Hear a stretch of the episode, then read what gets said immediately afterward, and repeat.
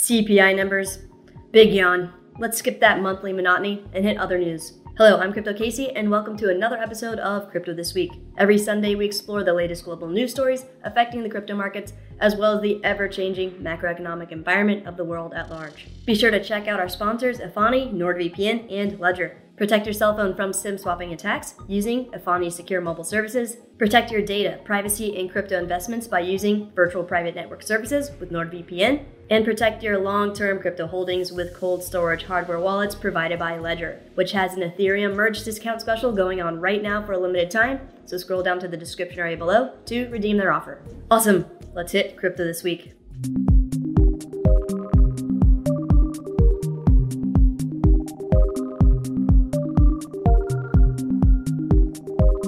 The Ethereum merge happened successfully on September 15th. Following that, an ominous bit of news as SEC's Gensler signals extra scrutiny for proof of stake cryptocurrencies. Speaking after the merge, but not specifically about Ethereum, SEC Chair Gary Gensler said proof of stake cryptos could be investment contracts that subject them to securities regulations. According to the Wall Street Journal, Gensler said that proof of stake blockchains, which generate new coins for investors who pool their holdings, take on investment contract like attributes that could bring them under his agency's purview. He said he wasn't talking about a specific coin, according to the journal. Still, the comments, which came hours after Ethereum completed its proof of stake transition via the merge, indicate that the milestone tech upgrade may carry greater ramifications for the second most popular blockchain than simply cutting its energy usage.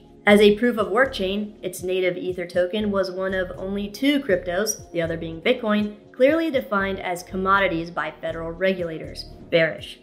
Clearly, governments and institutions around the world are getting nervous about cryptocurrency adoption under the guise of concern over the environment and retail investor protection. And in a quick one two punch fashion, this week the SEC's crypto guidance pushes US banks to rethink custody projects. The regulator suggests that customers' crypto assets should be treated as liabilities by lenders which could be prohibitively costly for banks. The Basel Committee on Banking Supervision, the global standard setter for banking regulation, is planning to issue international rules for banks exposed to crypto, including strict capital requirements and exposure caps. The Basel Committee's upcoming standards, combined with the SEC guidance, could drive U.S. banks further away from participating in digital asset markets. US Bancorp told Reuters it was pausing the intake of new crypto clients until it evaluates the evolving regulatory environment, while investment bank BNY Mellon declined to comment on the status of its crypto projects. An unnamed European bank looking to offer crypto custody services in the US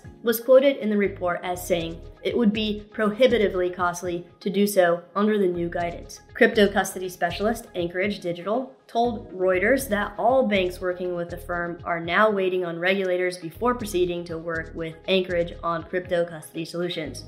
Bearish.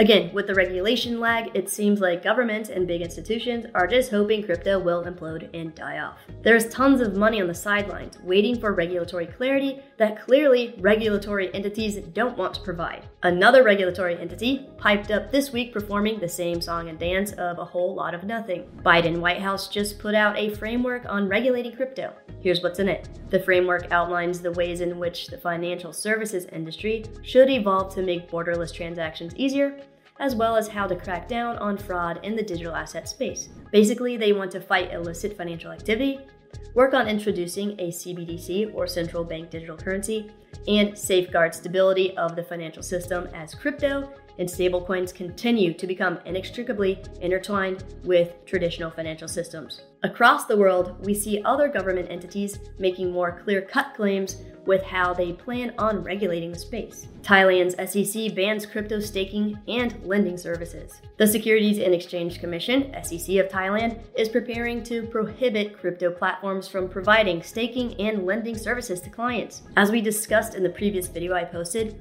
until exchanges stop creating artificial supplies of crypto to meet real demand on their platforms, stop infinitely rehypothecating crypto, and only show cryptocurrencies that are actually on the blockchain one for one, they will abuse the staking and lending features. And we've seen this already with the collapse of Celsius and others. Outright banning this activity is a bit extreme and not good for growth, but if we can get to a place where there are regulations in place, keeping the exchanges honest and from engaging in super risky activity for profit, it would be great for the longevity of the space overall. So, how much longer could this bear cycle last? Well, we've got a rather bearish prediction from a prominent figure in the financial realm this week. Legendary investor Stanley Druckenmiller warns there is a high probability the stock market will be flat for an entire decade. There's a high probability in my mind that the market, at best, is going to be kind of flat for 10 years, sort of like this 66 to 82 time period, he said in an interview with Alex Karp, CEO of software and AI firm Palantir.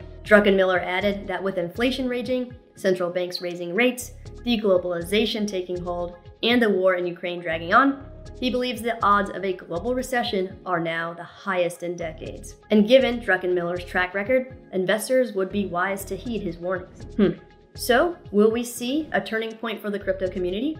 Where does Bitcoin go from here? If you're going to do this right, then what's been happening in the past nine months is totally irrelevant.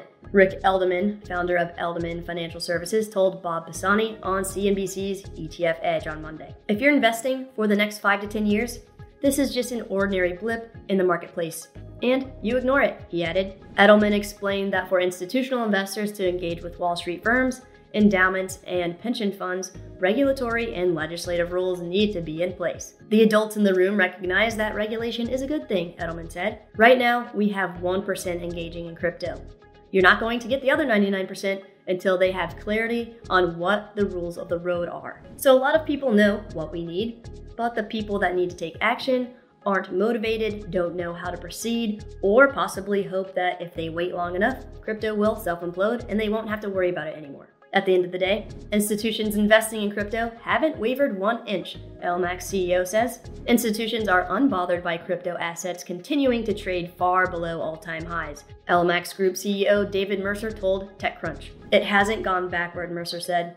After the chaos surrounding crypto lending platforms like Celsius and BlockFi, and the collapse of Terra Luna ecosystem in May, Everyone expected institutions to retract their engagement, Mercer said. But institutional engagement today is the same as last year and may even be better, Mercer commented. Institutions are moving ahead, he added.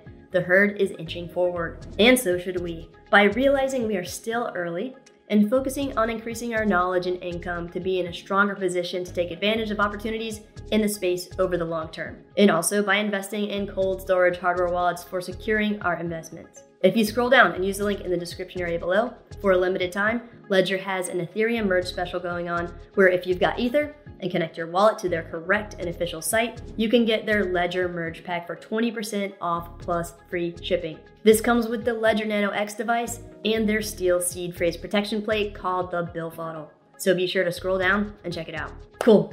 Let's quickly go through a flurry of bullish news stories from the week. New crypto fund takes US a step closer to spot Bitcoin ETF. Holdouts for a physically backed US Bitcoin exchange traded fund saw a glimmer of hope on Thursday with the launch of a new futures backed product. The Hashdex Bitcoin Futures ETF, ticker DeFi, developed with Teucrium, began trading on Thursday, according to a statement. Unlike existing derivatives backed crypto ETFs, DeFi was filed under the Securities Act of 1933 rather than the Investment Company Act of 1940. That detail matters to industry watchers because the 1940 law has been the preferred format for Securities and Exchange Commission Chair Gary Gensler, who has cited its greater investor protections. Since a physically backed Bitcoin ETF, which the SEC has repeatedly denied, would fall under the 1933 Act, DeFi's launch could potentially be a stepping stone to approval. Bullish.